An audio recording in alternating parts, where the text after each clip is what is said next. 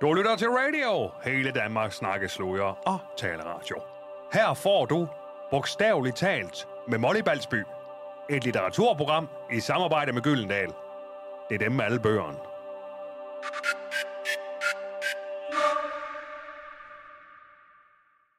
Det er midt på dagen, men det vintergrå er skyggeløst og nærmest flydende.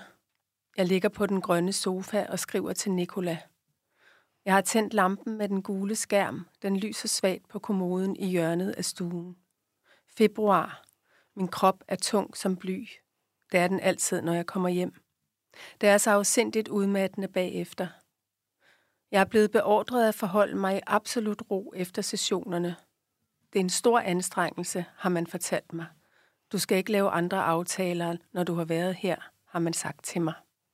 Velkommen, Naja Marie Eid. Tusind tak. Det her er de første sætninger fra din nye roman, Øvelser i mørke. Ja. Det er en roman om en 57-årig kvinde, der er blevet ramt af PTSD øh, og er blevet sygemeldt mm. efter en traumatisk oplevelse. Hun er fraskilt, og hendes voksne børn er flyttet hjemmefra. Og hver uge tager hun bussen ud til ham, hun kalder PTSD-manden, som skal hjælpe hende med at bearbejde de her traumer. Ja. Hvad er det for nogle øvelser, titlen Øvelser i mørke refererer til? Øhm, ja, altså man kan sige, de, de refererer både direkte til den her form for traumaterapi, som hun går i, altså at man ved at gå ind i traumet, som det hedder, altså det vil sige, man lukker øjnene og forestiller sig det frygtelige, der er sket, og fortæller om det til sin terapeut, øhm, så, så går man ind i mørket på den måde, altså derhen, hvor man ikke har lyst til at gå hen, fordi det er farligt, og man får det dårligt af det. Men samtidig så er det også det, der ligger i den her terapi, er, at hvis man gør det, går ind i det mørke, så kan man også træde mere ud af mørket. Det vil sige, at de her oplevelser bliver nemmere at bære. Så det er, det er derfor, den hedder det, den hedder, sådan set. Men altså samtidig, så synes jeg også, at det er også en bog, der handler rigtig meget om kvinder og kvindeliv, og, og hvordan man også skal øve sig på at blive til sig selv og sige fra, og alle sådan nogle ting, og nogle gange desværre i mørke. Ja, fordi det er en, det er en ret tung bog. Hovedpersonen er i løbet af sit liv blevet udsat for nærmest alle verdens lidelser. Der er både altså vold, seksuelt misbrug eller seksuel vold, død i den nærmeste familie, økonomisk usikkerhed, frygt for sine børn. Hvorfor skal hun have det så svært? Ja, nu, nu får du til at lyde, som om det er sådan en særlig hård livshistorie. Det synes jeg jo egentlig ikke nødvendigvis, det er for mange kvinder. Altså, øh, når man er i den alder, som hovedpersonen er, jeg er lige lidt ældre end hende, men så har man været udsat for mange krænkelser som ung. Sådan var det bare dengang. Altså, jeg kender ikke en kvinde på min alder, der ikke har været udsat for et eller andet super ubehageligt.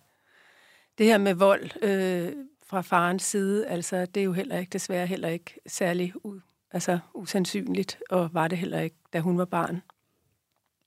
Så, øh, så, så Øh, oplever hun noget, kan man sige, hun bliver vidne til noget, som, som så er det, der øh, bliver hendes nye traume, hendes hovedtraume, som trækker de andre traumer op til overfladen. Og, og, og det er det, der gør hende syg. Det, det er sådan set ikke de andre ting, hun har været igennem i sit liv. Det er det andet, der gør hende syg. Og så, og så bliver hun retraumatiseret, kan du sige, fordi det er som om, at øh, det bliver dråben, der får bæret til at flyde over. Ja, fordi nu skal vi jo ikke afsløre det Nej. store traume, Nej. fordi jeg hørte dig omtale øhm, kronologien i den her bog som sådan en gyser-kronologi. at vi finder løbende ud af, hvad der er sket. Ja, nemlig. Ja. Det er også derfor, det er svært at tale om den, før der er nogen, der har læst den. Ja. Øh, du har læst den. Men øh, øh, ja, altså det, det var sådan set noget, jeg fandt på, da jeg skrev Bavian i sin tid. Det her med at prøve at, at pare sådan en øh, Stephen King-agtig dramaturgi med, med, med sådan høj skønlitteratur. Høj ved jeg nu ikke rigtigt, men i hvert fald skønlitteratur. Øhm, og, og, og det har jeg egentlig gjort lige siden. Faktisk brugte jeg det også i Karls bog. Altså det her med ikke at sige det hele fra starten af, men, men afsløre det hen ad vejen. Fordi jeg synes, det giver en mere, en, en mere spændende læseoplevelse. Altså, jeg kan også godt selv lide det, når jeg læser, at jeg bliver overrasket, og at jeg ikke får det hele serveret på en sølvbark. Så, så det, det er sådan noget, som jeg holder af at bruge, når jeg skriver prosa. Ja. Mm. Men nu sagde du, at nærmest alle kvinder i din generation har været udsat for de her ting. Mm. Er det altså voldtægt, vold, Ja, men det kan jo være, det kan jo være også krænkelser af anden karakter, altså nogen, der for, forsøger at hive en ind i et krat, eller nogen, der rager på en på en bar, eller nogen, der kalder en øh, en luder, eller altså der kan jo være mange, mange ting i det af forskellige karakter. Men mere det her med for at sige, at stemningen dengang, i 80'erne for eksempel, da jeg var i 20'erne og helt ung og teenager, der skulle man bare lige passe lidt på, ikke? Fordi at det var mere udbredt dengang, tror jeg. Mm. Desværre er det jo også stadigvæk udbredt. Ja. Altså, og det er jo også derfor, at, at jeg har skrevet den her bog, fordi det handler ikke kun om at være 57 år, det handler også om alle de unge kvinder, der bliver drugt og, og bliver stalket og bliver mishandlet på alle mulige måder i dag. Så, så desværre så er der er jo lige så, lige så mange kvindedrab, som der plejer at være, havde jeg nær sagt. Så det er jo ikke som om, at volden er gået ned, selvom vi måske er begyndt at tale mere om det. Mm. Ja, fordi den her roman, sådan, hun har en, en gruppe veninder, der mm. betyder meget. Øhm, og værket bliver også undervejs sådan lidt kollektivt. Mm. Hun, hun bor i en, øh, en bygning, hvor der kun bor kvinder. Ja. Øhm, hun får løbende nogle relationer til de her kvinder. De hjælper hinanden mm. øhm, på forskellige måder. Mm. Og der er også, i løbet af bogen, er der de her anekdoter, der bliver fortalt til en fest, som ja. er anekdoter om misbrug og vold mm. øhm, i høj grad.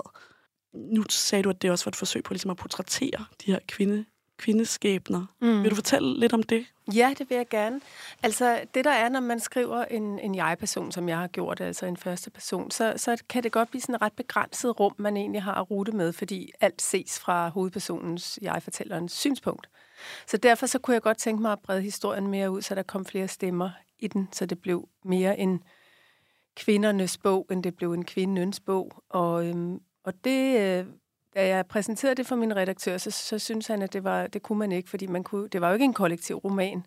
Men efterhånden, så, så kunne han godt se, at det faktisk godt kunne fungere, at jeg har lavet de her greb, kan man sige, eller de her spor, hvor der pludselig for eksempel er en anden kvinde fra den her ejendom, der siger noget, øh, og det er så omkranset af nogle, nogle små stjerner, som man ligesom kan forstå, at det, når man læser bogen, at det er noget for sig selv. Og det, det gav mig en mulighed for også at have kvinder øh, i forskellige aldre, i alle forskellige aldre til at tale, fordi der bor kvinder i alle forskellige aldre i det her hus, hun bor i. Men samtidig så kan man også se det som om, at det er hende selv, der er alle de her aldre. Så det tror jeg er sådan meget sådan greb. Du skriver selv digte, du ved, hvordan det er at arbejde med poesi, og, og, og det her med, at man gør nogle andre ting. Altså, at man ligesom laver nogle eksperimenter, og man, man smider lidt rundt med tingene på en anden måde. Og det har jeg jo taget med mig ind i prosaen. Og det samme med anekdotesporet her, som gav mig en mulighed for at få rigtig mange kvinder til at fortælle deres historie. Så, så, så det, var, det, det gjorde det også... Altså, det er også noget, jeg synes, der gør bogen. Nu siger du, det er en tung bog. Jeg synes, det synes jeg egentlig ikke, det er på den måde. Men jeg synes i hvert fald, det her var noget, der gjorde den lidt lettere. Der kommer også et andet humør ind, når det er nogle andre stemmer, der taler og sådan noget. Men de her anekdoter, de her kvinder fortæller, er jo også Super tunge, hårde, ja. hårde historier ja, ja. om misbrug og svigt. Mm. Vold. Og ja. vold. Ja. Men du anser det ikke for at være en tung bog? Altså, tung er også et jo. lidt fladt begreb. Jamen, det er jo det der men... med, hvem, hvem er det, der læser? Altså, man kan sige, øh, der er nogen, der synes, det er en virkelig hård bog, så er der nogle andre, der siger til mig, øh, nej, det er ikke en hård bog, fordi øh, det har jeg også prøvet. Mm. Altså, øh, så, så det, det er ikke hårdere end virkeligheden, det her. Så det er også lidt med, hvor man er henne privilegiemæssigt, ikke? Og hvor man er i verden. Fordi Men virkeligheden er også tung og hård. Virkeligheden er også tung og hård, helt sikkert, ja. Præcis. Så jeg synes ikke, at det er en hårdere bog end Bavian på mange måder, for eksempel, som også er en rimelig brutal bog. Det, det er jeg jo kendt, altså det er jo ligesom mit varmærke. Jeg skriver jo ikke sådan små, hyggelige historier. Det har jeg aldrig gjort. Så jeg, øh, jeg har, har skrevet den her bog, fordi at jeg i mange år har let efter noget, der jeg synes, der var virkelig vigtigt at tale om. Og, og det synes jeg, det er. Jeg er virkelig vred over, at der stadigvæk er så meget vold mod kvinder. Og nu er vi i Danmark, men hvis man kigger på verdensplan, så bliver det jo bare endnu, endnu værre. Uh, så, så at, at halvdelen af, af verdens befolkning bliver født ind til et liv, hvor de skal gå og være bange for, at der skal overgå dem noget. Det, det, uden at de har gjort noget som helst andet end at være piger og kvinder. Det er jo fuldstændig grotesk. Så der er kommet noget ild i mig der, kan man sige. Kan jeg bede om at læse lidt op fra bogen? Ja. Yeah. Fra side 24. Jeg øver mig i mørke, for jeg er frygtsom. Jeg øver mig i at være i mørket, men jeg øver mig også i at træde ud af mørket. Sessionerne med PTSD-manden skal hjælpe mig med at træde ud af mørket. Og metoden er at være i mørket uden at være bange. Ikke være bange for mørket, sagde min mor, da jeg var barn. Det er den samme verden, bare uden lys. Men jeg er bange i mørket. Bogstaveligt talt de dårligt oplyste gader om aftenen, og nætterne derhjemme med søvnløshed, vanvidstrømme, mareridt, men også høje lyde og overboens uventede skridt over gulvet. En kop, der vælter på caféen, alarmens ringetone, min telefons bippen, dyttende biler og råb og hundeskøen, og det, at nogen pludselig visker bag mig på gaden. Jeg kunne blive ved. Jeg farer sammen af det hele og får et chok, gisper, vil flygte, væk, bort. Lige før nytår begyndte jeg at løbe, som om fanden var efter mig, da et par drenge sendte heksehyl op mod himlen. Jeg løb og løb. Det var min krop, der tog beslutningen om at løbe.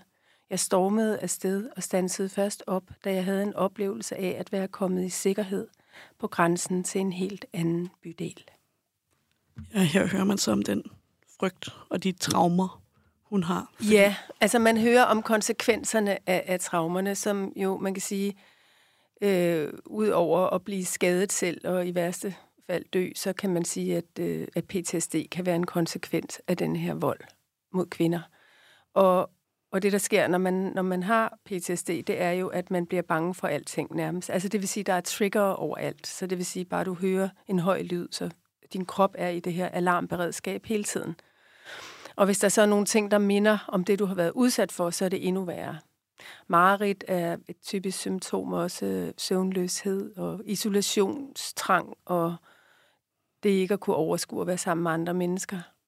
Så, så det er faktisk det er en meget alvorlig diagnose. Det er, en, det er en rigtig alvorlig sygdom.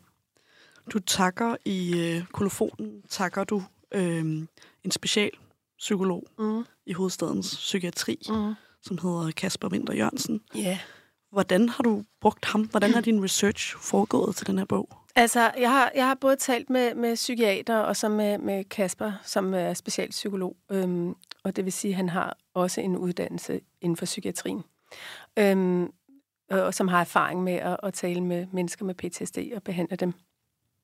Så jeg har lært en hel masse af ham om, hvordan det fungerer, kan man sige, hvordan selve traumaterapien foregår. Så har jeg læst bøger om emnet, og så har jeg også selv gået i en, en, en terapi, som, øh, som minder om det her, øh, dengang min søn døde.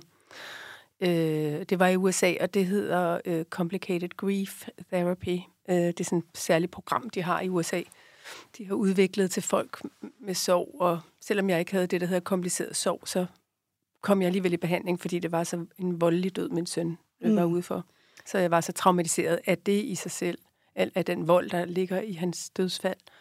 Øhm, og det fungerede faktisk på samme måde, altså som, som, som sådan en klassisk øh, traumaterapi. Der findes forskellige typer traumaterapi, men denne her, jeg beskriver i min bog, minder meget om den, som jeg selv mm. blev udsat for, eller blev hjulpet med.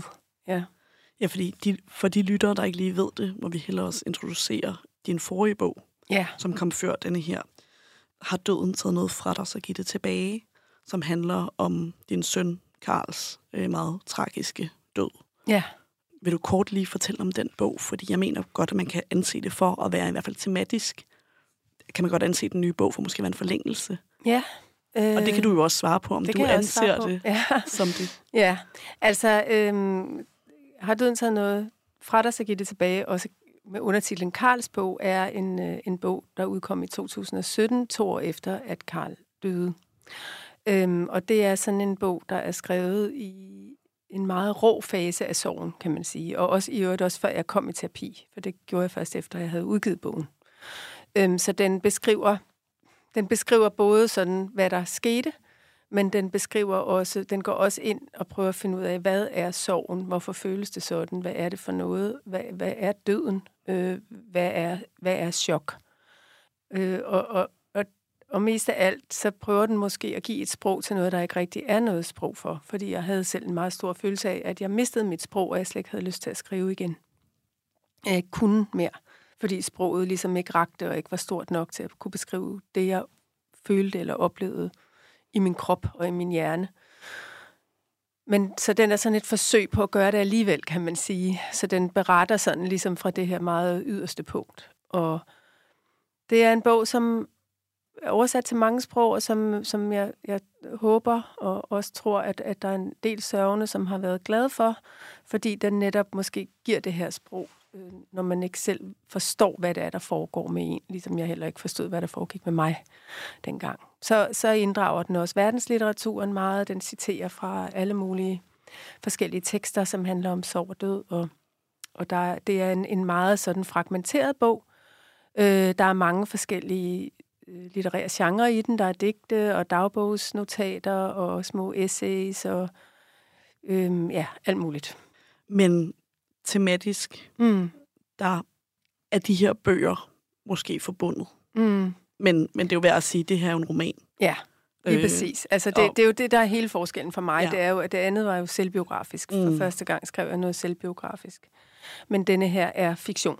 Ja. Og, og det er vigtigt for mig at sige, så folk ikke tror, at jeg også har været udsat for det, som hovedpersonen har været udsat for, at jeg lider af PTSD og så videre. Så, så på den måde har det været en helt anden skriveoplevelse for mig selvfølgelig, og en meget egentlig lykkelig skriveoplevelse. Øhm, men jeg kan godt forstå, at, at nogle læsere vil læse den, som, som du siger, i forlængelse af Karls bog, fordi det er også det sidste, jeg har udgivet. Så næsten lige meget, hvad jeg skrev, tror jeg, at det vil blive læst i forlængelse af det. Og det er klart, at der er jo også nogle oplevelser, som jeg, eller noget, noget livserfaring, kan man sige, som jeg bruger i den her bog. Noget, som jeg har oplevet selv også siden øh, Karl døde. Altså, jeg er, også, jeg er lige fyldt 60, så jeg har også været i overgangsalderen, og selvom jeg ikke rigtig opdagede det, fordi øh, jeg sørgede så meget over Karl, så jeg vidste ikke rigtig, hvad der var hvad. Men det var måske meget... Nej, det var ikke godt, men, men i hvert fald... Men den handler, det handler den her bog jo også om den her transformation mm. som Mm. kvinde. Og så har jeg været i den her terapi, og jeg har været traumatiseret selvfølgelig. Jeg ved godt, hvordan det er at have det rigtig dårligt. Det gør jeg. Det kan jeg jo ikke rigtig løbe fra. Så, så, men jeg tror, at altså, det, det er så en del af det, men du ved, jeg tænkte sådan, jeg vil skrive en, en, en bog om kvindelig fællesskab og kvindelige venskaber, så kommer alle de her ting op, og hvorfor gør de så også det? Men det er jo også, fordi det virkelig er en del af kvindelivet, desværre. Øh, så så det, det var ligesom sådan, det opstod ligesom på den måde, fra en, sådan en, egentlig en meget sådan rolig idé om at skrive om fællesskabets betydning og, og det kvindelige fællesskab, til at, at, øh, at alle de her uhyggelige historier så også dukkede op i det. Jamen, det er spændende, du fortæller det, fordi da jeg læste den, gik jeg ud fra, at det netop er en bog, der, der skulle altså, omhandle traumer, Mm. men at den så er startet et helt andet sted. Ja, ja. Og det er jo også noget, der fylder meget i bogen, er jo de her kvindelige venskaber. ja. Men jeg vil også gerne lige høre, fordi i titlen på Hvis døden har taget noget fra dig, så giv det tilbage. Det stammer jo fra et af dine digte Mm. øh, fra poesibog Ja, fra 2008. ja. Har døden altid været et tema, der har optaget dig? Øh, nej, det synes jeg ikke mere end alle mulige andre. Det synes jeg ikke. Altså, jeg tror, at øh, når man er ung digter, kan man jo godt sådan kokettere lidt med døden på en eller anden måde. øh, og, og, og så ved man jo heller ikke, hvad døden er, fordi man er ung og føler sig udødelig og usårlig. Så jeg har da skrevet en hel masse om døden, men det er jo sådan en form for, lad mig sige, fiktiv død. Fordi jeg vidste ikke rigtig, hvad det var, før jeg oplevede det så tæt på. Øhm, så, så jeg tror altså, digt, digte kunst, livet og døden, ikke? Altså, så jeg synes ikke, jeg har været specielt optaget af døden overhovedet. Nej. Men det var så mit næste spørgsmål. Har det ændret sig så siden din søns død? Fordi netop, at den her bog skulle være noget andet. Og så enten alligevel over i de her temaer om, mm. om traumer. Mm. Var det Øhm. uundgåeligt, at den skulle gå i den retning? Nej, det ved jeg, det kan jeg ikke svare dig på. Altså, det, jeg tror jo, at man altid skriver med en eller anden form for livserfaring, lige meget hvad man skriver. Hvis jeg nu havde skrevet en bog, der foregik i 1700-tallet, så kunne det jo også godt være, at der var noget af det, som jeg har oplevet de sidste 10 år, der var øh, sevet ind i det på en eller anden måde. Ikke? Øhm, så, så for mig Altså for mig er det virkelig en ny begyndelse, og for mig hænger den ikke sammen med Karls bog. Altså det, faktisk ikke. Det er ret sjovt at snakke med dig om det på den måde. Øhm, det med de her traumer og alt det hårde hænger sammen med, med, med kvinderne, hænger sammen med, med volden mod kvinder. Og, og så har jeg simpelthen bare været i den situation, at jeg selv har gået i en behandlingsform, som, som jeg har kunne bruge i, i forhold til det her. Mm. That's it for mig, altså Ja. ja. på en eller anden måde. Ikke? Og, og, og det forhåbentlig er det jo heller ikke sådan, at jeg skal skrive om traumer resten af mit liv. Jeg synes jo altid, jeg har skrevet, altså også før Karls bog, om vanskelige ting, og det har jeg også gjort i novellesamlingerne, og det har jeg også gjort i min første roman, Stensaks Papir, der handler meget sådan om, om det mandlige, altså hvis man kan sige, den handler også om køn. Øh, jeg ser også på mange måder øvelser i mørke som sådan en pangdang til Stensaks Papir. Der er også meget vold i den, øhm, bare på en anden måde, men, men øh, mere mellem, mellem mænd. Øhm, så så, så jeg, jeg synes, jeg synes, den falder meget godt i forhold til altså, resten af forfatterskabet egentlig. Nu, øh, du bliver ved med at vende tilbage til det med de kvindelige fællesskaber. Og jeg, jeg ser den jo også, samtidig med at jeg ser den som en form for forlængelse til Karls bog, så anser den også for at være en form for forlængelse til Frit Flet. Mm.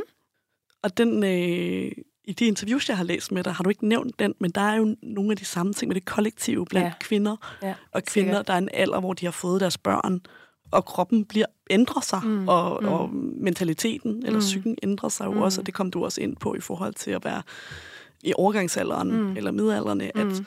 at der også er, er, er noget på spil der. Jo. Jo, altså Frit Flet har jo betydet sindssygt meget, jeg tror for os alle tre. Jeg har jo skrevet den sammen med Mette Mostrup og Line Knudsen. Og, og det var jo sådan meget en vækkelse for mig egentlig, fordi at jeg kommer fra en generation, hvor, hvor vi bare synes, at de der, øh, altså vores mødres generation fra 70'erne, at de ligesom bare skulle stoppe med det der rødstrømpehalløj og sådan noget, ikke? Og der var ligesom ligestilling, og vi ville gerne ligesom bare accepteres på lige fod med, med mændene, uden at, at, at gøre en dyd ud af, at vi tilfældigvis var kvinder.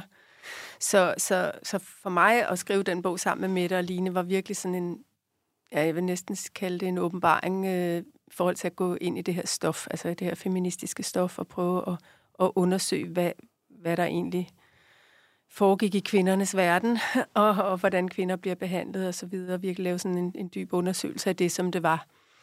Så, så jo, jeg tror da heller ikke, jeg ville have skrevet øvelser i mørke, hvis ikke jeg havde været med til at skrive frit flet. Helt sikkert. Der, der bliver jo, i den er der jo rigtig mange af livserfaringer fra, det er jo sådan en stor collagebog, ikke? Også med en masse interviews med både mænd og kvinder i alle mulige aldre, og men der er jo også mange tekster, der handler om at være lille og pige og teenagepige, og, altså, som ligesom som kommer hele livet rundt på den måde, vi, vi skriver om vores bedstemødre og interviewer vores mødre og sådan noget. Ikke? Så det er jo sådan også en, en form for kvindernes bog, kan man sige. Ikke? Altså, vi kaldte den jo en, altså, vi kaldte den jo en bog om køn og frihed, ikke? Hvor øvelser i mørke handler jo om kampen for den frihed også, kan man sige. Altså det der med at kæmpe sig så meget man nu kan frem til et eller andet sted, hvor man også bliver bedre til at sætte grænser, hvor man også bliver bedre til at, at tage sig af sig selv og finde ud af, hvad man egentlig selv har lyst til, og i stedet for at det altid bare er alle andres behov, der skal dækkes. Som jo også er sådan lidt desværre en klassisk kvindereaktion. Men synes du, det er den udvikling, der er i bogen? Ja, det synes jeg. Jeg synes, at, at, at det, det, hun lærer i, i sin terapi, og det, hun oplever sammen med sine øh, nære veninder, og også i sin familie, øhm, altså det her med, at hun skal lære at at den her grænseløshed, som er en del af PTSD'en, altså at du ikke kan finde ud af, hvor du selv begynder, og hvor andre begynder, at du hele tiden føler, du, at det hele flyder bare ind i dig.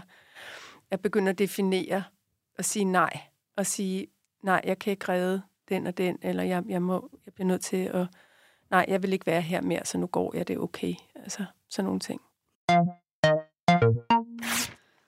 En af mine første noter, da jeg læste den her bog, ved at forberede det her interview, var, at jeg bare skrev kvinder uden mænd.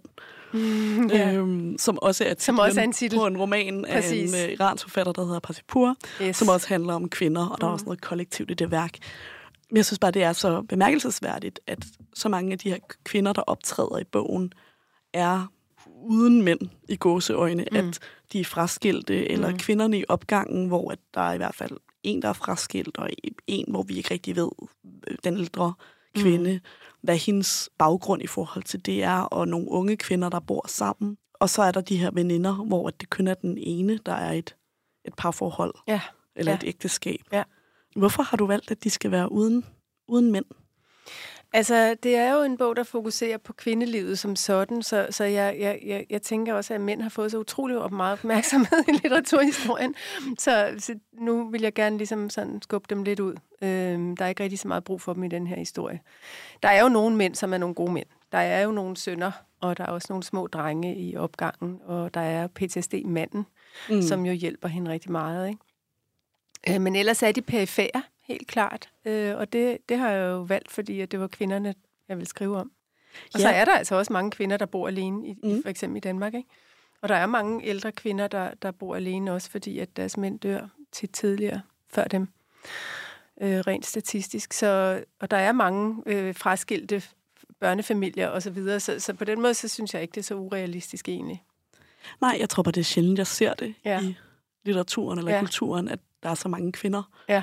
I et værk, ja. som ikke er i ægteskaber eller ja. romantiske ja. relationer. De romantiske relationer ja. fylder ikke særlig Nej, meget den her bog. og det, var, det gad jeg simpelthen heller Nej. ikke. Altså, øhm, øh, det, det tror jeg måske også er noget med, at når man når en vis alder, hvor man ligesom har brugt, altså som jeg snakkede med en jævnaldrende om, at man kunne have, nærmest have taget en, en højere uddannelse, øh, altså i løbet af den tid, man har, at vi havde tænkt på mænd og kærlighed og sex øh, igennem vores liv, ikke?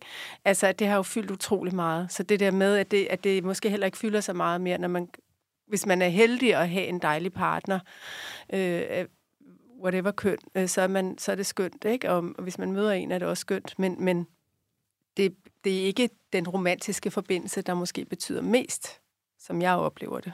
Der betyder for eksempel venskabet utrolig meget. Og ja. også, i, også i de romantiske relationer betyder venskabet også utrolig meget, når man bliver ældre. Jamen, vil du sætte lidt flere ord ja, på det? altså det er jo noget med den her, den her omsorg og øh, øh, altså, den her opmærksomhed på hinanden, at man ligesom har har hinanden. Altså, at, at der er nogen, som man har fulgt gennem livet som en form for livsvidner, og som, som kender en så godt, og som man er så tryg ved. Og det kan jo både være veninder, det kan også for, selvfølgelig også være venner, øh, og det kan også gælde for mænd, at de har sådan nogle relationer. Og det kan også være inde i den romantiske forbindelse, at sådan et venskab er med den her ømhed, som jeg synes er så smuk. Altså, jeg synes, at der i, i venskabsrelationen er noget, som er meget særligt, som er sådan en særlig form for renhed, fordi den netop er, hvis, hvis det er et godt venskab, er renset for, for grådighed eller egoisme eller alle sådan nogle ting. Altså at, at det, man har valgt hinanden. Det er et tilvalg, som ikke er nødvendigt, for eksempel for at forplante sig. Jeg kommer også til at tænke på det begreb, sådan selvvalgt familie, mm. jeg læste den, mm. som man jo taler meget om nu, særligt ja. folk, der også måske har haft traumatiske barndom eller en problematisk opvækst, at de så vælger deres egen familie ja. blandt venner. Og det er jo også ja. det, der sker i den her roman for den her karakter, som går, går meget igennem, mm. at de her veninder jo altså fysisk slæber hende nærmest ud af lejligheden mm. for at tage hende med ud for at, at svømme. Ja. Eller ja. Ja. Alt muligt andet. Få ja. hende i gang igen. Ja. ja. Og det, det, de skubber forsigtigt til hende hele tiden, ikke? Ja. ja det er det. Ja, og det, øh, det synes jeg også er spændende. Også selvom hun nogle gange er virkelig urimelig og irriterende. Ja. Som hun jo også er. øhm, ja, men det er klart, at, at, at der er også mere tid til at dyrke venskaberne, når man for eksempel ikke har små børn mere. Øh, og, og når man ikke skal kæmpe helt sindssygt for sin karriere mere. Øh, så, så alle de ting foregår jo tidligt i livet i 20'erne, 30'erne og også op i 40'erne, ikke? så der har der jo vildt meget knald på. Altså der skal man jo virkelig løbe hurtigt. Så på den måde, så bliver der også noget, måske noget mere nydelsesfuldt øh, i, i en, den her del af livet, måske fra 50 og, og op efter, hvor man faktisk også kan vælge selv, hvad man vil bruge sin tid på, og bruge sin tid for eksempel mere på sine venskaber. Hvilket er en virkelig dejlig ting, synes jeg. Fordi det er også en, måske en periode, hvor man kan begynde at finde ud af, hvad man egentlig selv har lyst til. Og det er også noget, som jeg er bange for, at der er mange kvinder, der ikke helt er klar over hvad de har lyst til, fordi man netop er i de her parforhold og med børn og så videre ofte, øhm, arbejdsgiver, kollegaer, alt det her, øh, forældre, søskende, som man skal tage sig af. Og det vil sige, at det, jeg sagde før med, at andre folks behov kommer foran ens hele tiden, ikke? Øh, at man står som den her blæksprutte med forklæde på. Og, øhm, øh, og det der forklæde kan man smide lidt, når man ikke skal lave mad til en hel masse andre mennesker, og, og måske begynde at overveje, hvad har jeg lyst til? Altså det har jeg selv haft en oplevelse af, og, og været chokeret over, at jeg aldrig har haft en hobby, for eksempel. Mm. At jeg ikke har gjort noget, som ikke på en eller anden måde i, i hele mit liv, nærmest siden jeg fik mit første barn som 18-årig, som ikke havde en eller anden funktion. Altså, så kunne det være, at man blev nødt til at gå ned og træne, men det var ikke nogen hobby, fordi det var man nødt til, for ellers så kunne man ikke slæbe på alt det der, eller øh, sidde og arbejde, for så fik man ondt i ryggen. Eller, der var hele tiden et eller andet, som var praktisk i det, øh, som førte frem til noget.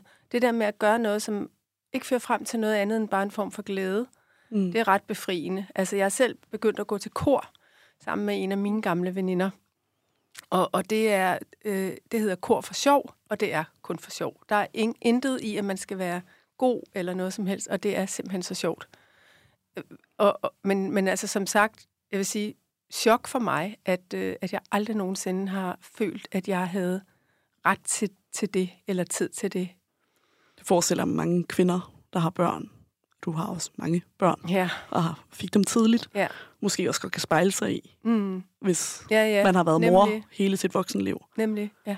Øhm. Nu er der jo mange, der strikker, men ja. det opfatter jeg også som om, at det er noget, der fører frem til noget. det er der, der med at finde noget, noget som, der skal ikke komme noget produkt, der skal ikke komme noget ud af det, andet mm. end, end at det bare er rart.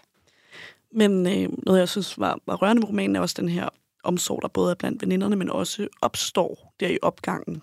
Mm. Sådan en omsorg, som nærmest er udtalt, at de har en omsorg for hinanden. Der er på et tidspunkt en af øh, de unge kvinder, der overnatter på hovedpersonens sofa, og der mm. bliver hjulpet ligesom på kryds mm. og tværs. Mm.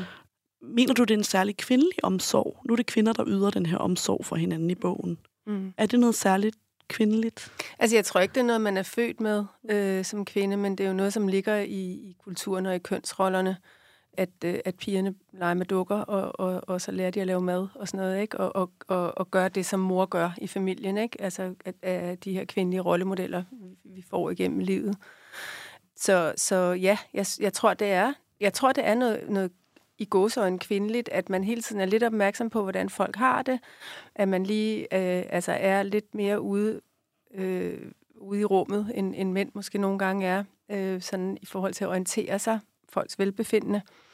Øh, jeg tror også, det er derfor, at der er flere kvinder, der går ned med stress, øh, fordi at man simpelthen bruger mange kræfter, øh, også hjernemæssigt, på hele tiden at sørge for, at man ikke har glemt nogen eller noget. Øh, øh, alle de her lister, folk, kvinder, der vågner midt om natten og ligger og tænker på alt det, de skal nå, og de ikke må glemme, og så kan de slet ikke sove. Ja, præcis. ja. Ikke? Øhm, så så, så det, det tror jeg da, at jeg tror, jeg tror at der er mange, øh, jeg tror, der er mange kvinder, som på den måde har mere på deres skuldre, og føler sig mindre afslappet simpelthen end mænd.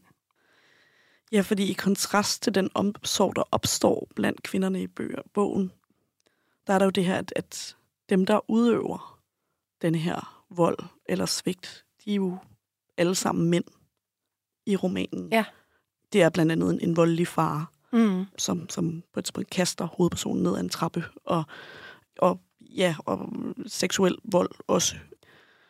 Det, jeg har tænkt over, da jeg læste den her bog, var mere sådan, jamen, der er jo også kvinder, der udøver vold mod hinanden og sådan noget. Det, det, det, øh, jeg har svært ved, hvordan jeg lige skal sammenfatte det. det der er ligesom, der er sådan en omsorg blandt alle de her kvinder, der møder hinanden, og så er der volden fra mændene. Mm. Er det sådan et, et projekt, eller, eller fordi der er for eksempel også, der er moren, mm. som ikke sætter foden ned over for den her vold. Ja. Hendes børn bliver udsat for fra faren. Og det kan man jo sige, det er jo også en form for vold, eller i hvert fald magtanvendelse. Det synes jeg, det er. Ja. Ja. ja, ja, jeg synes ikke, at hun er særlig omsorgsfuldt beskrevet mm. på nogen måde. Nej.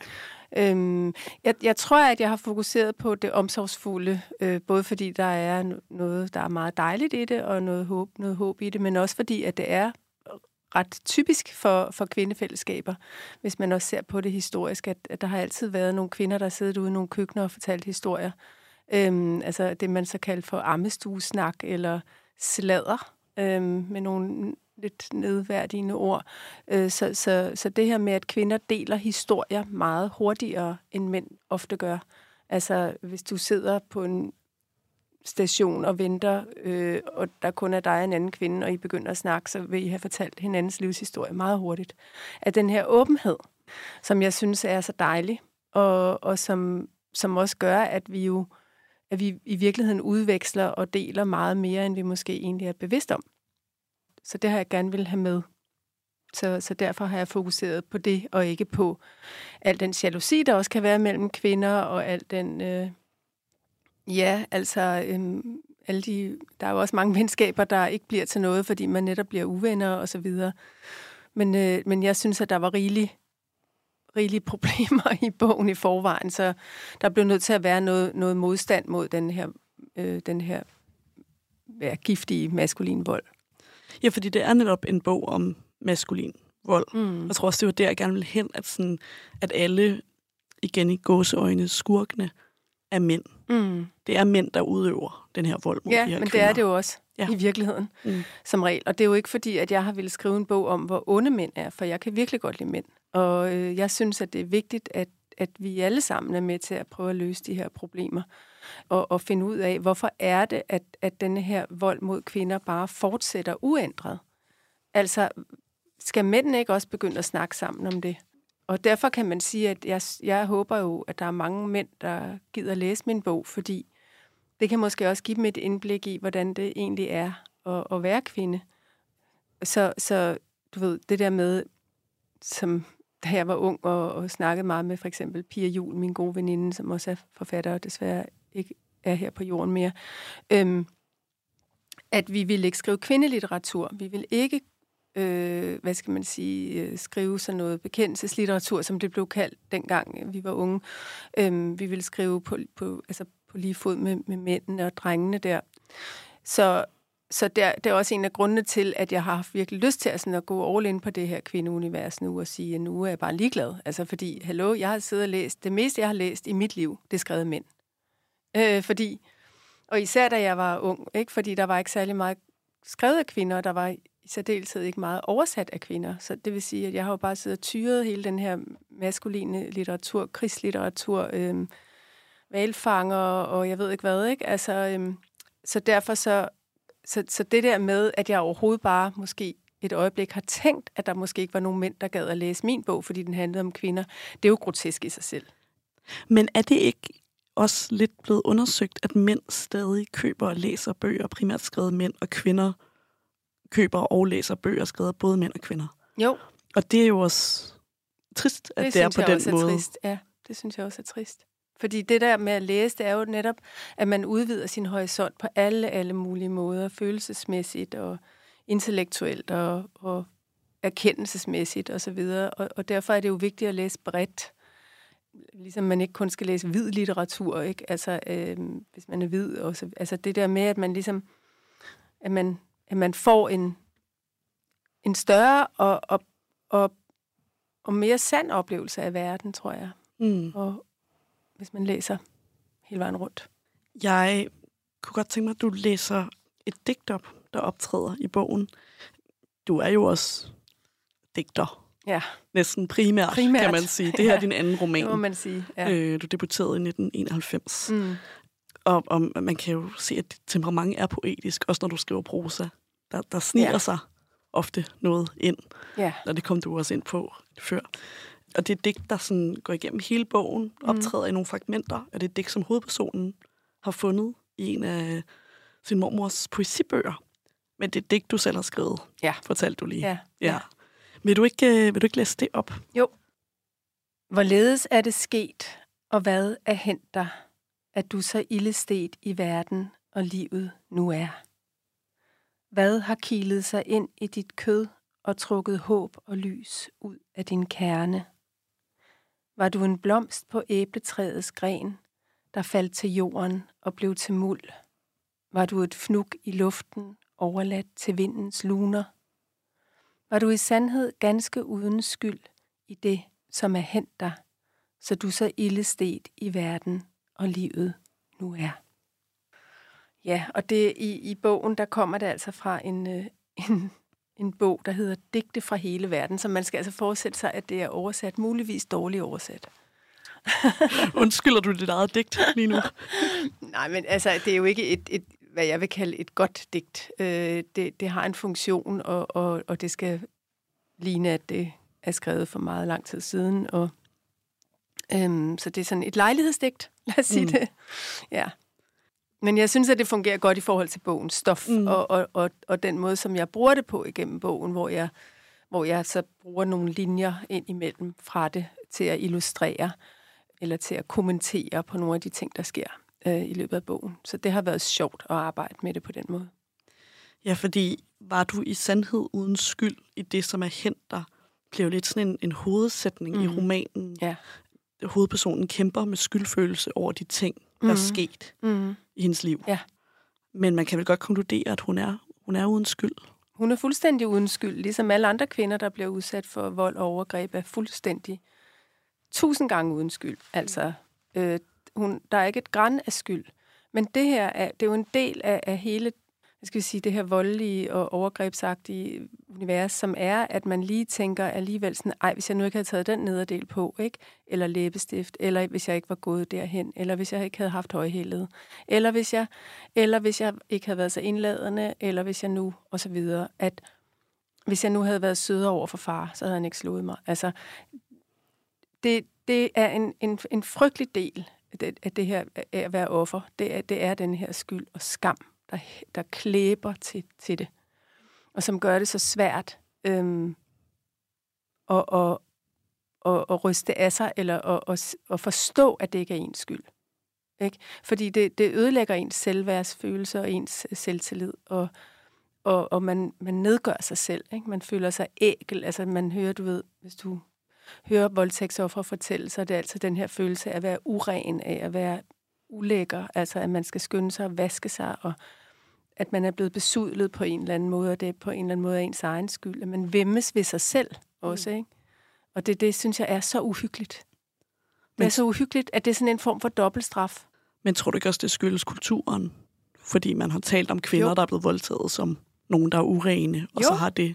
Helt sikkert, og nogen, ja. Der selv var udenom det, og, mm. Mm. og alt det der skøre og så videre, ikke? Altså, øhm, faldende kvinder og altså alt det her, ikke? Som man også historisk har talt om kvinder, som godt kunne lide sex, ikke? Som, som om de var nogen, altså, altså ja, svin, havde jeg sagt, ikke? altså, øhm, så, så jo, men der, skyldfølelsen i bogen optræder i mange forskellige, mange forskellige situationer, øhm, øh, og den, den strømmer også rigtig meget fra hendes mor jo, som især er meget plaget af skam. Ja, fordi der er den her mor, der ikke vil tale om, Mm. hvad der skete. Ja. Og det står jo også i kontrast til det, at, at hun så går i den her terapi hos PTSD-manden, hvor hun virkelig skal tale om det, der er sket, Ja. og skal genfortælle det Mm. i nutid. Mm. Og det, det er også spændende, at, at både at terapeuten er en mand, Mm. men også at han bare hedder PTSD-manden. Men Mm. måske kan vi lige først tale om, hvorfor terapeuten er en mand. Jamen, jeg vil gerne have, at der var øh, en god mand, som øh, at det var en mand, der hjalp hende. Det synes jeg. Også fordi, du ved, der skal også være noget balance i det. Der er rigeligt med kvinder allerede, så det er også derfor, jeg har, har lavet hendes børn til sønner, og øhm, nogle andre små drenge til små drenge, og, og sådan noget, ikke? Og også beskriver de, de mænd, øhm, og en søn også, som, som veninderne har og sådan noget, ikke? Men jeg synes, at der var noget, der ligger også noget håb i, i det, at, at hendes sønner er nogle gode mennesker, øh, og at den her PTSD-mand er en rigtig god terapeut. Øh, det ligger der også noget håb i. Altså, at jeg forestiller mig ikke, at PTSD-manden er meget gammel. Øhm, han er meget optaget af meditation og den slags ting, som hun også synes er rimelig irriterende nogle gange. men, øh, men, øh, men altså, at det her med, at der er også, forhåbentlig kommer der også en anden slags mænd øh, med tiden, som gør, at, at, at volden også skrumper ind over for kvinder. Altså, at, at der kommer nogle, nogle drenge og nogle mænd, som er opdraget til at, at respektere kvinder på en anden måde, Mm. håber jeg. Er det noget, du selv har tænkt over som mor Ja, til drenge? Ja, det har jeg da helt sikkert. Ja. Det er klart, at jeg har virkelig opdraget dem til at opføre sig ordentligt. Men også til at, at, øh, at kunne passe et hus og, og, og, og tale om deres følelser og alle de ting, som er, som man kalder for en kvindelige dyder. Ikke? Så vi skal jo kunne det hele. Altså, de, de krav har jo længe været der til, til, til kvinderne, og det er også derfor, at kvinder bliver så stressede, fordi vi både skal have en karriere og arbejde, have et fuldtidsjob, og så også stadigvæk øh, statistisk set står for det meste af husarbejdet. Ikke? Så vi bliver jo nødt til at dele som tingene. Hvorfor hedder han bare PTSD-manden? Der er jo mange... Hovedpersonen har heller ikke et navn. Mm. Der er mange karakterer, der ikke har navne. Ja. Veninderne har navne, Jamen, ved du hvad? men børnene har ikke navne. Nej, Men det er fordi, at jeg tænkte, at det ville være ret irriterende at læse, hvis, fordi der er et ret stort persongalleri. Og der er også en, altså man kan sige, den udfolder også en, en familiehistorie, der går sådan flere generationer tilbage også. Så der er rigtig mange personer at holde styr på.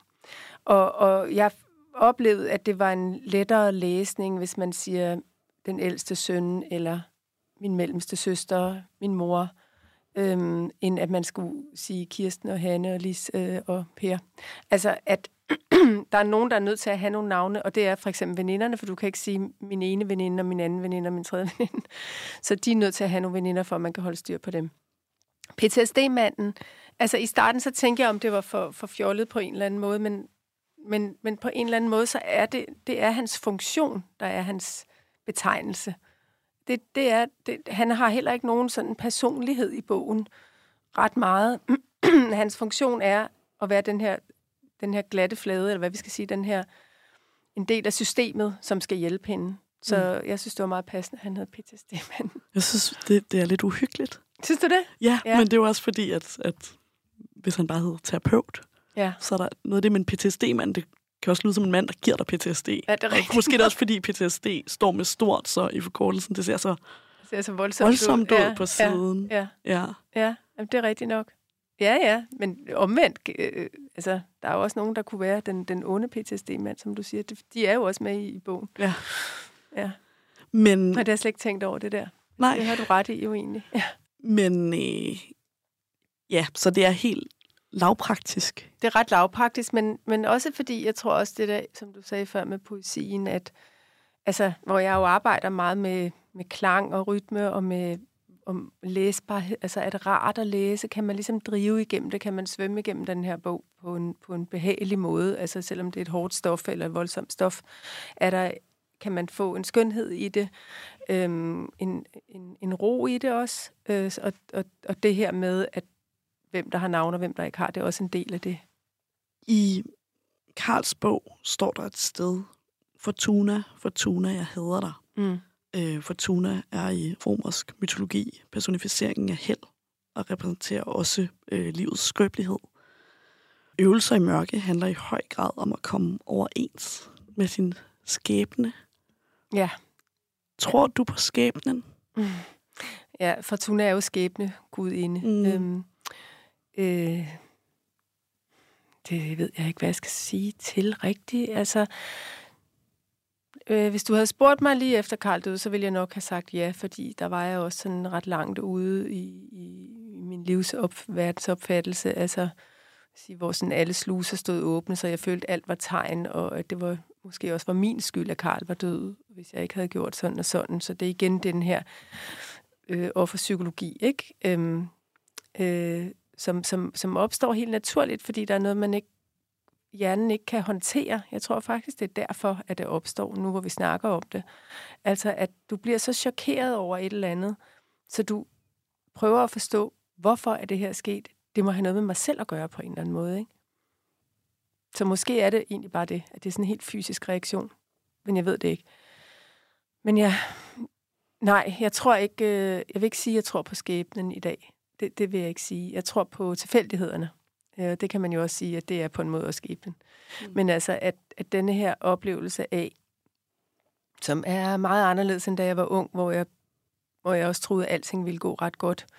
Øhm, altså, at, at hvor meget i vores liv, der er tilfældigt, det er så syret at tænke over.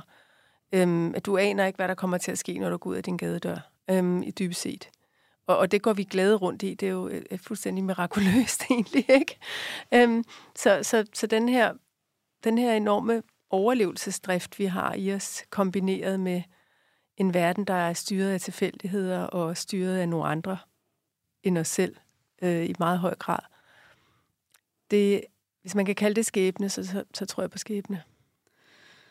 Ja, fordi nu sagde du også, at man ved ikke, hvad der sker, når man går ud af sin dør. Mm. Og det er jo også det, hovedpersonen er offer for, Mm. er jo også, at der sker mange ting imod hende. Ja, Netop noget, hun ikke på nogen måde Ja. kunne have beskyttet sig selv imod. præcis. Hun, det har hun oplevet, og så kommer hun til at opleve det en gang til, og så lige pludselig så begynder alt at blive farligt. Ikke? Så, Mm. mm. så, så tør hun slet ikke gå ud af sin dør nærmest. Øhm, men altså, jeg tror også, at apropos det der med, med en overlevelsesdrift, at det har min hovedperson jo virkelig også. Og, så på den måde er hun jo ikke sådan en svag karakter, synes jeg ikke. Øh, øh, hun, hun har virkelig kæmpet sig væk fra den der vold i barndomshjemmet, og hun er pædagog. Hun, hun øh, har valgt at tage en uddannelse, hvor hun passer på børn, og hun har ikke øh, været voldelig over for sine egne børn, så hun er virkelig også en mønsterbryder på den måde.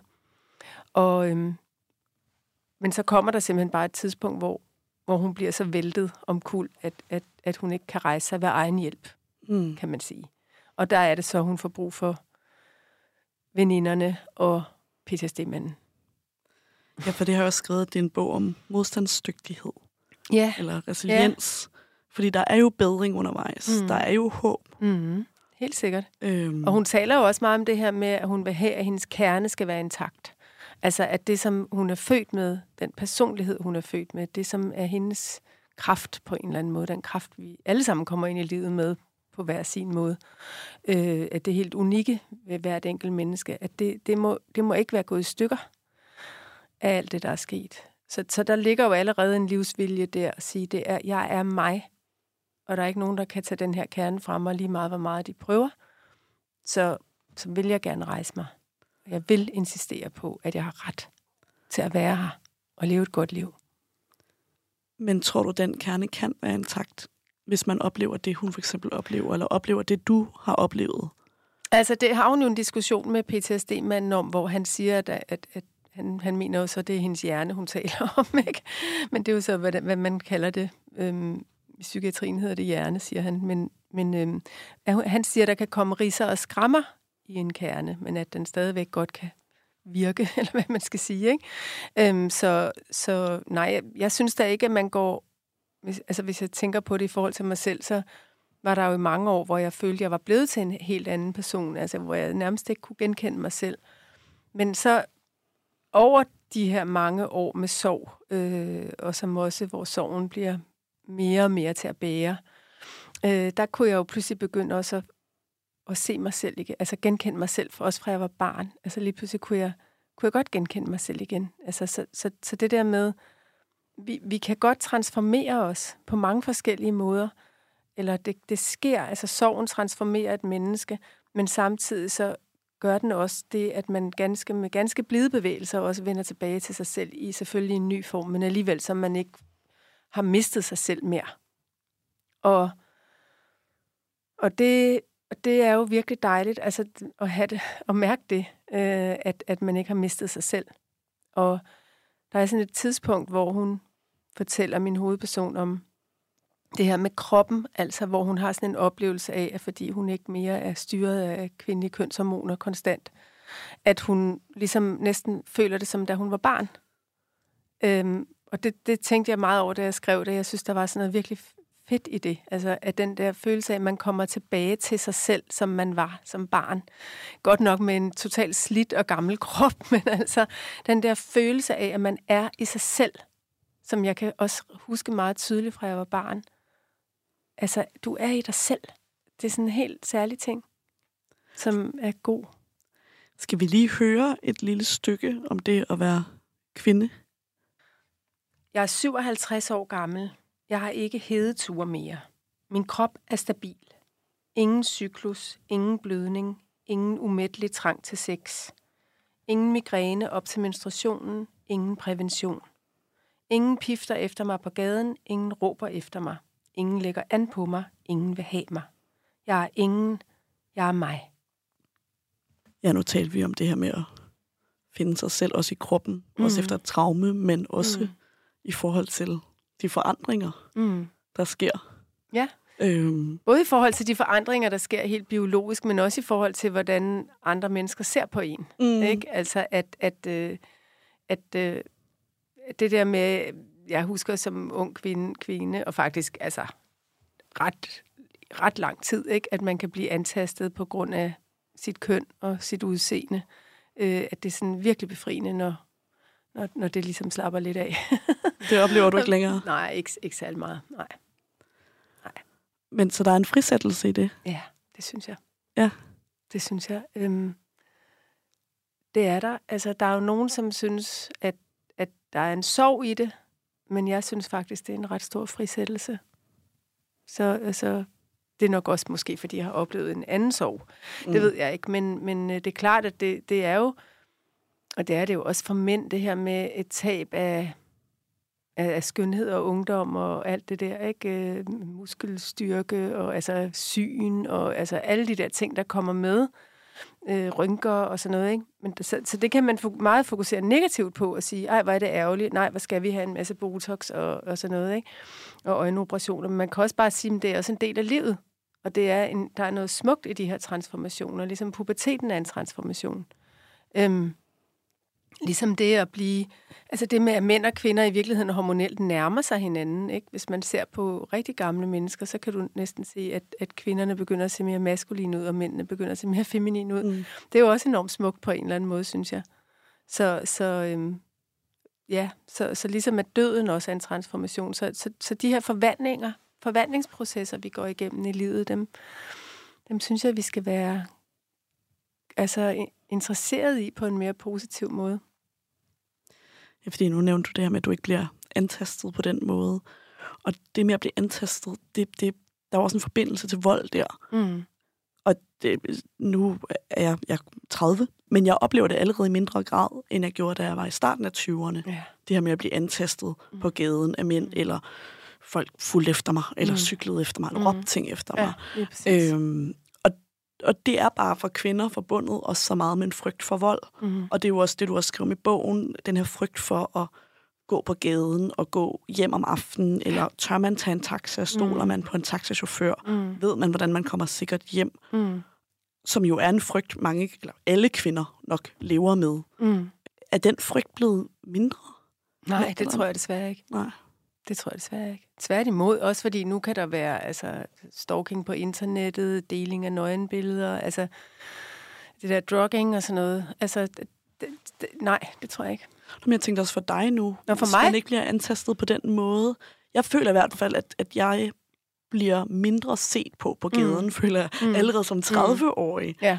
At, ja, det er også end da jeg var 19 ja. og 22 og. Så er du min, lidt mindre attraktiv ja. nu. Og er det sindssygt. Ja. Øhm, nej, jeg, jeg, jeg holder stadigvæk øje, når jeg går. Mm. Jamen, det tror jeg også. Ikke fordi, at jeg, at jeg tror, at nogen er seksuelt interesseret i mig, men sådan generelt, fordi altså, jeg, ja, det ligger bare så dybt i mig, at jeg skal være opmærksom, om der er en eller anden mand, der kunne gøre mig et eller andet ondt. Ja, fordi som sagt skriver du om, om den her frygt for at gå på gaden, men sådan meget af den vold, kvinder bliver udsat for, er jo i hjemmet og på arbejdspladsen. Mm. Og det er jo også, mænd bliver i højere grad udsat for vold i offentligheden. Ja, det er rigtigt. Og kvinder bliver udsat for vold i hjemmet. Mm. Og det er jo også, det din roman faktisk handler om, er jo også, den vold, hun bliver udsat for, er jo også fra familie. Ja. Og så også, ja, der sker også andre ting. Det er mm. meget svært ikke at komme til at afsløre ja. handlingen. Ja. Øhm, men, men, men samtidig er der også den her frygt, så det er, der er frygt alle steder. Ja det er der. I romanen? Ja, det er der. Altså det, på den måde kan, altså er der vel et eller andet grundvilkår, som jo nu siger jeg ikke, at det er en gigantisk frygt for alle kvinder går rundt med at ikke tør bevæge sig rundt, og det, sådan en frygt har jeg heller ikke selv. Jeg bevæger mig rundt. Jeg insisterer også på at bevæge mig rundt i mørke gader og alt sådan noget der, ikke? Og det har jeg sådan set altid gjort. Øh, men, men, men nogle gange har det været med frygten, sammen med frygten. Øhm, og, og, og den der lige, hvor man lige scanner hele tiden, den der opmærksomhed, man hele tiden har på sine omgivelser, den tror jeg, at de fleste kvinder kender i en eller anden grad. Øhm, men der er meget frygt i den her bog, og det er jo også fordi, at det er, altså frygtens, hvad skal vi sige, PTSD er, består rigtig meget af frygt. Så frygtens væsen ligesom gennemsyrer øh, den her skildring, øh, den her historiefortælling på et tidspunkt spørger hovedpersonen sin øh, terapeut, PTSD-manden, hvorfor jeg ikke blevet mere ødelagt af alt det lort, jeg har været igennem i mit liv. Mm. Øh, hvor til han svarer, fordi du har fået kærlighed og stabilitet indimellem. Er du overrasket over netop, hvor modstandsdygtige mennesker kan være? Nej, det er jeg egentlig ikke. Øhm, øh, fordi at jeg har jo selv prøvet at at være i, i sådan en virkelig tragisk situation, hvor man tænkte, kan jeg jo egentlig overleve det her? Øh, så jeg vil nærmere sige, at jeg er blevet opmærksom på, hvor utrolig stærke mennesker er, hvor meget de kan tåle og bære. Øh, at ja, vi, vi skal slet ikke tro, vi er så, så svage, lige som vi tror, vi er nogle gange. Øh, vi, vi, vi, vi har nogle enorme kræfter i, i simpelthen i vores DNA. For eksempel her, hvor han siger, at, at, at hun har fået lidt kærlighed ikke i, i små doser og en gang imellem, men der, nogle gange skal der ikke så meget til. At det vil sige, at hun er meget bedre stillet end en, der slet ikke havde fået noget kærlighed, eller som var blevet, havde levet på gaden øh, fra, fra, fra hun var helt lille, eller havde været, ja, ikke kunne komme ud af den her vold, når, når faren endelig forsvandt ud af hendes liv og sådan noget. Så, så øhm, ja, så jeg vil ikke sige, at, at, at alle mennesker kan rejse sig fra deres traumer, fordi det tror jeg faktisk ikke. Og jeg tror heller ikke, at man kan blive helt helbredt for PTSD. Og der er nogle mennesker, der lever på jorden, som har nogle helt andre vilkår end os, som er så umenneskelige, så, så det kan være svært at, at føle denne her livsduelighed. Øhm, men alligevel, så synes jeg også, det er fascinerende. Også i en tid, hvor vi taler om, hvor mange, der, der har det dårligt psykisk også. Øhm, øh, og, og så må man bare sige, jamen, så skal vi nok indrette vores samfund på en anden måde, fordi at vi, vi er ikke svage. Vi er stærke. Vi vil gerne overleve. Ja, fordi der er jo det her håb mm. i bogen. Mm. Og det... Øh, nu, jeg fortalte også, at jeg genlæste øh, Karls bog i går. Ja. Og den er jo netop, som du også fortalte, skrevet midt i sorgen. Mm. Og der er jo ikke så meget håb Nej, lige der. nej.